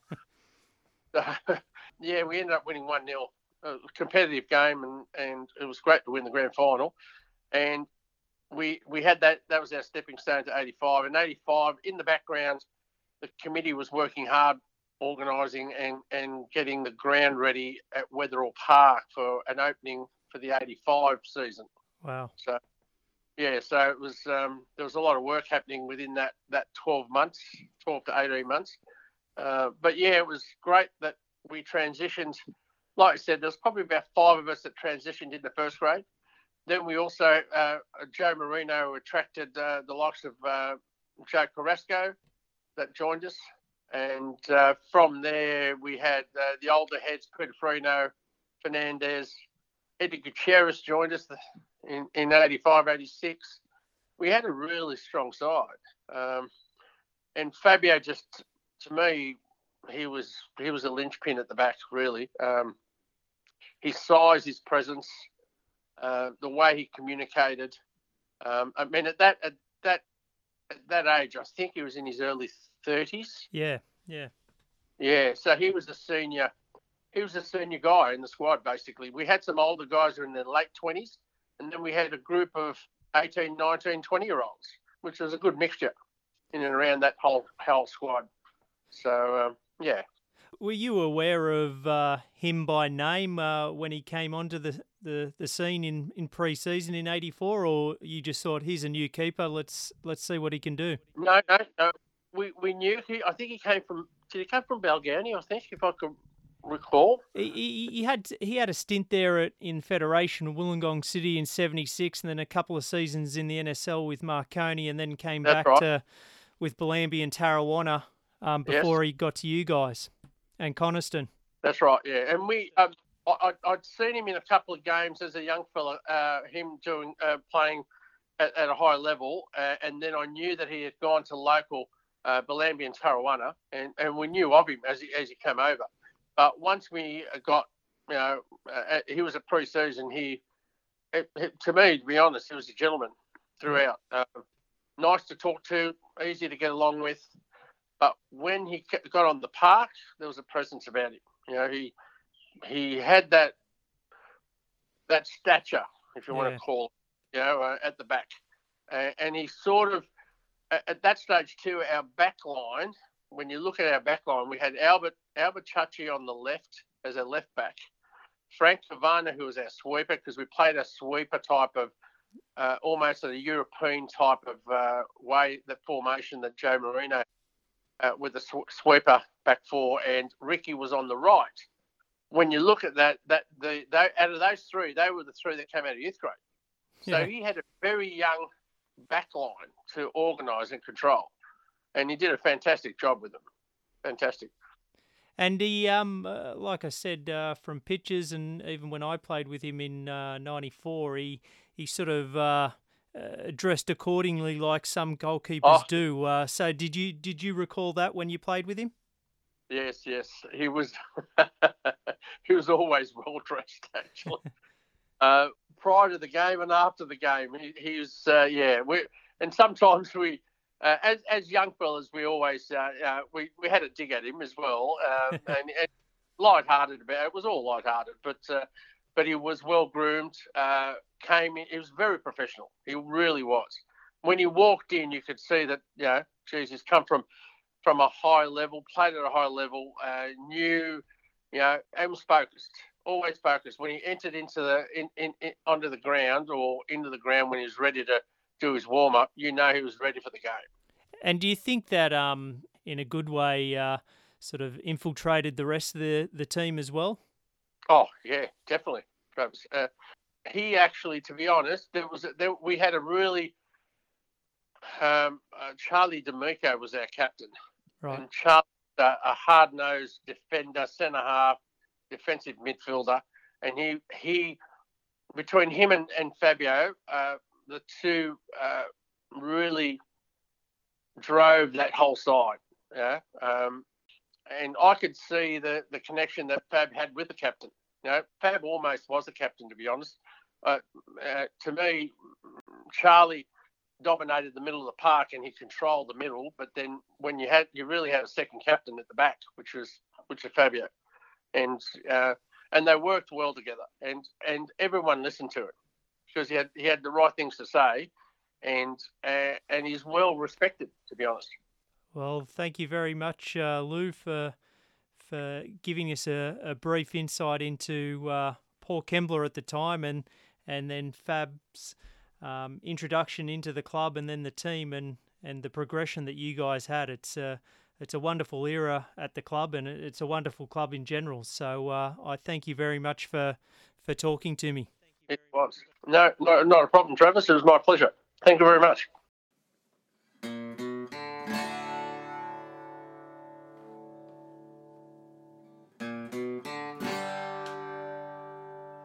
And on the line now, I have uh, a very special guest in Albert Ciocci. Albert, you played with Fabio during the his stint at Port Kembla Soccer Club between 84 and 87. Oh, what do you remember of Fabio? Uh, I remember Fab uh, being the uh, elder of the squad and uh, came down from, uh, I think he came down from Marconi and um, come down with a reputation. And we're all in our early 20s or teenagers still. Yep. Uh, so he sort of commanded a lot of respect, which he probably deserved at, at, at that stage of his career and our careers. Well, 84 was an important year for, for Port Kembla because you're in the uh, second tier, uh, the first division, trying to make it into the Premier League. And, and did Fabio add an extra component to an already talented team to get promotion that year? Oh, definitely did. He, he brought that uh, probably a bit of experience that we required at the time. And um, as I said, we are basically a bunch of uh, 19 and 20 year olds yep. coming through second division and actually came through 19. Most of the team came through in 19s the previous year, actually. So um, Fab brought that experience that we, we needed at the stage. On game day, uh, what was he like as a keeper? What made him a, a very good keeper?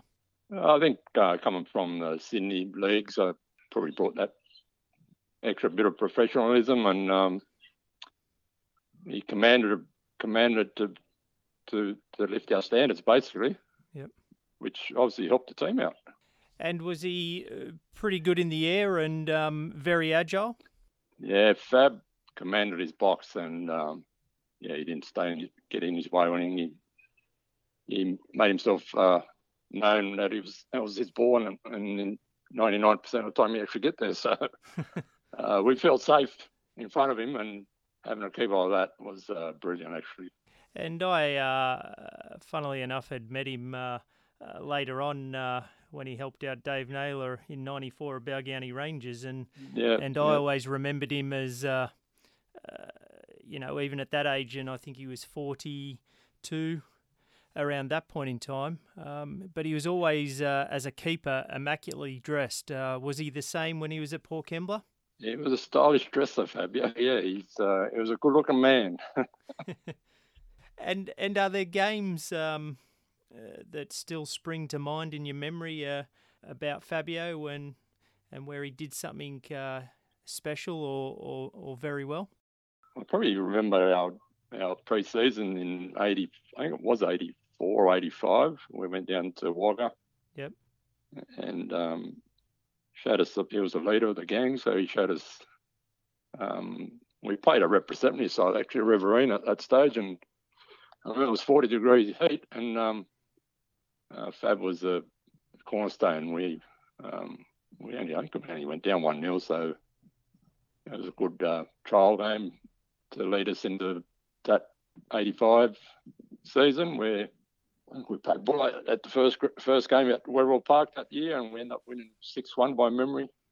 So, uh, like you said, uh, he helped uh, uh with the rest of the squad uh, gain promotion in '84, and then '85 you're in the Illawarra Premier League, and and then sort of started the springboard for the club for for the 80s and 90s. So uh, in Premier League, again stepping up a level, although a talented squad in the outfield, having him in the in between the sticks helped.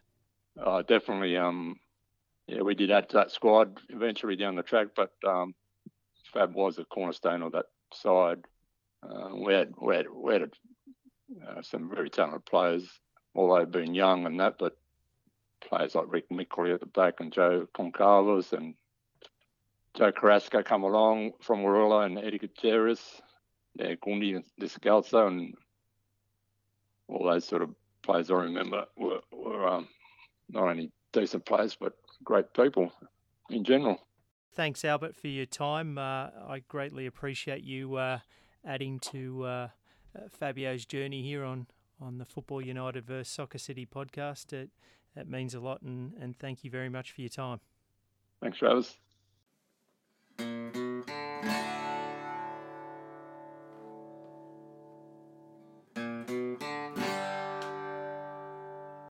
So at the end of '87, you you finished the '87 season where you had Robert Fryer um, as your player coach again at Port Kembla.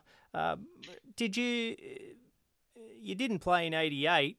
Um, was it just a matter of time of like you said, your family, work, and and you're 35, yeah, it, 36, You thought time's up.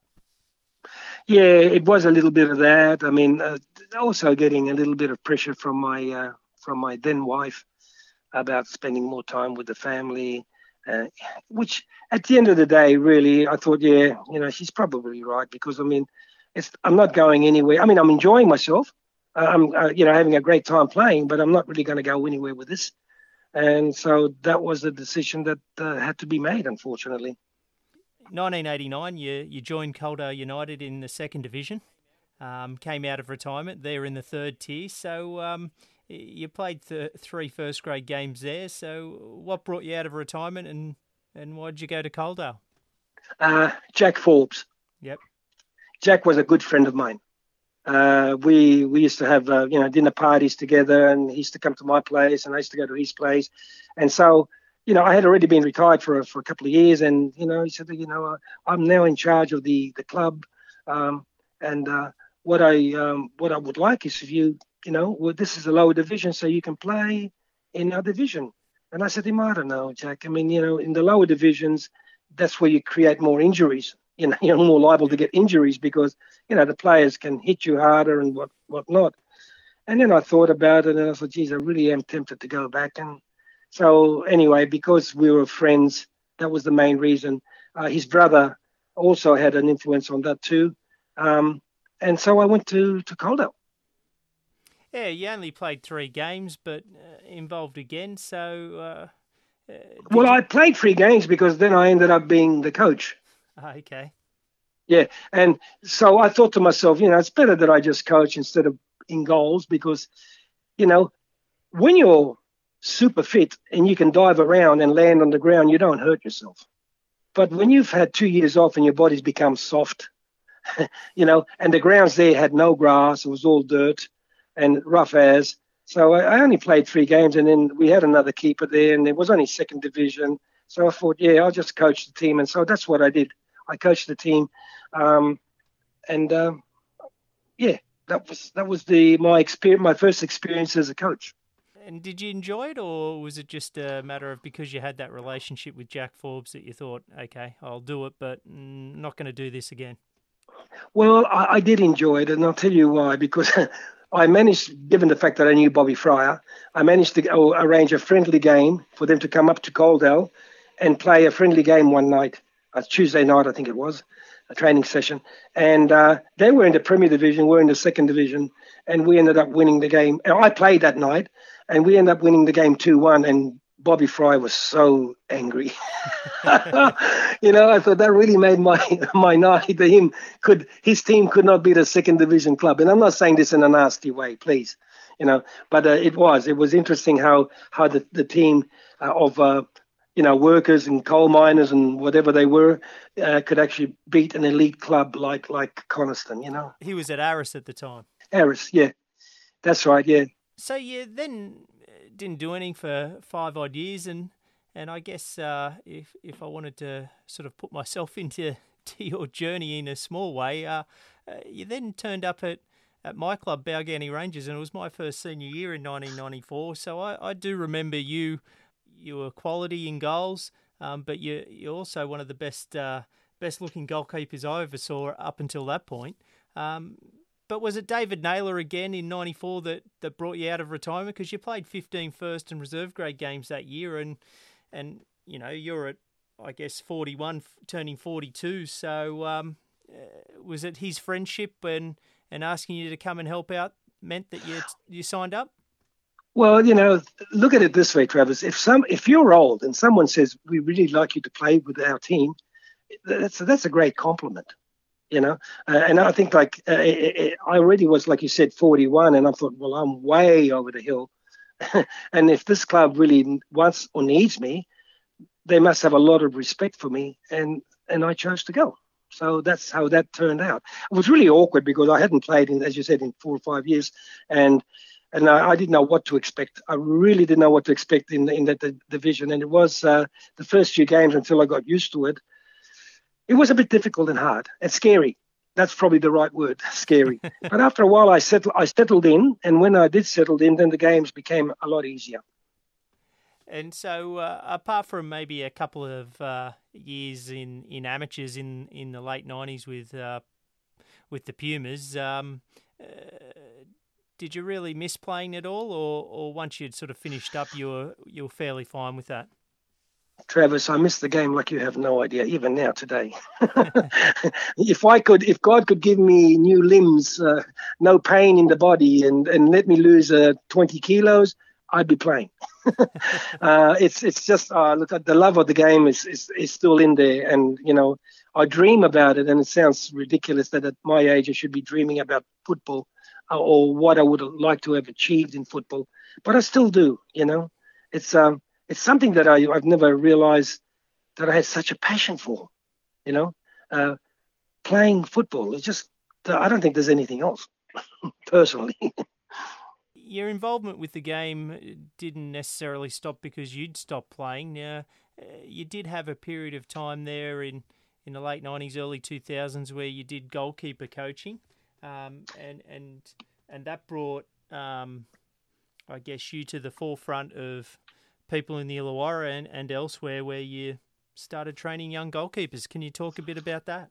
Yeah, yeah, sure can. Look, that that, uh, that was uh, uh, something that I had been uh, thinking about doing for a while, and then I thought, well, why not? I mean, you know, at least let me pass on my knowledge to young goalkeepers, okay, or would-be goalkeepers. So anyway, I started uh, my uh, advertising, and it was called, and I registered the company under Wollongong um, Goalkeeper Academy. And we started off. I started off with I, mean, I don't know, I think about half a dozen goalkeepers, you know, from ranging from the age of uh, 10 on to about the age of um, uh, 13, 13 in that age group. And then I had different age groups later on. But in the beginning, that's what it was. And um, and from then, from there, it actually grew and grew and grew and grew. And before I knew it, I had like 75 children per week wow. that I was coaching. Yeah. And I had them all different age. And then I also had a senior squad of senior goalkeepers uh, goalkeepers that were from like uh, 18 up to 25 in that age group. And some of these kids were coming from Sydney to train with me. So it was like, uh, you know, the word had gotten around, and my training session was similar to the way that Joe Marino used to do because I learned a lot from him. And it was, you need to make the player happy. And if you make him happy and you make him feel content in what he's doing, he's going to do what you ask him to do. Now, most of the kids, uh, because I'm talking with their parents, right, would always say the same thing. After coming to me for two, three months, they would say, you know, little Johnny's uh, uh, game has improved so much since he's been coming to you. So, you know, build up the confidence, uh, improve the technique, uh, work on the physical uh, fitness, and and have fun. Because at the end of the day, that's what football is meant to be. It's a game that you have a lot of fun, you know. Yeah, definitely definitely.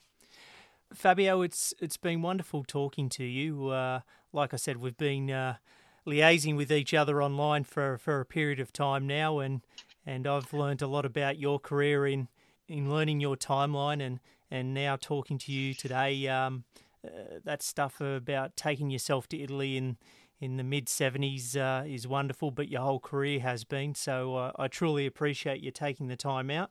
Um, to speak with me and, and tell the listener and myself about your journey. I, I greatly appreciate it. You're most welcome, actually. It's been a pleasure uh, talking with you. Thank you so much for, for, for um, inviting me.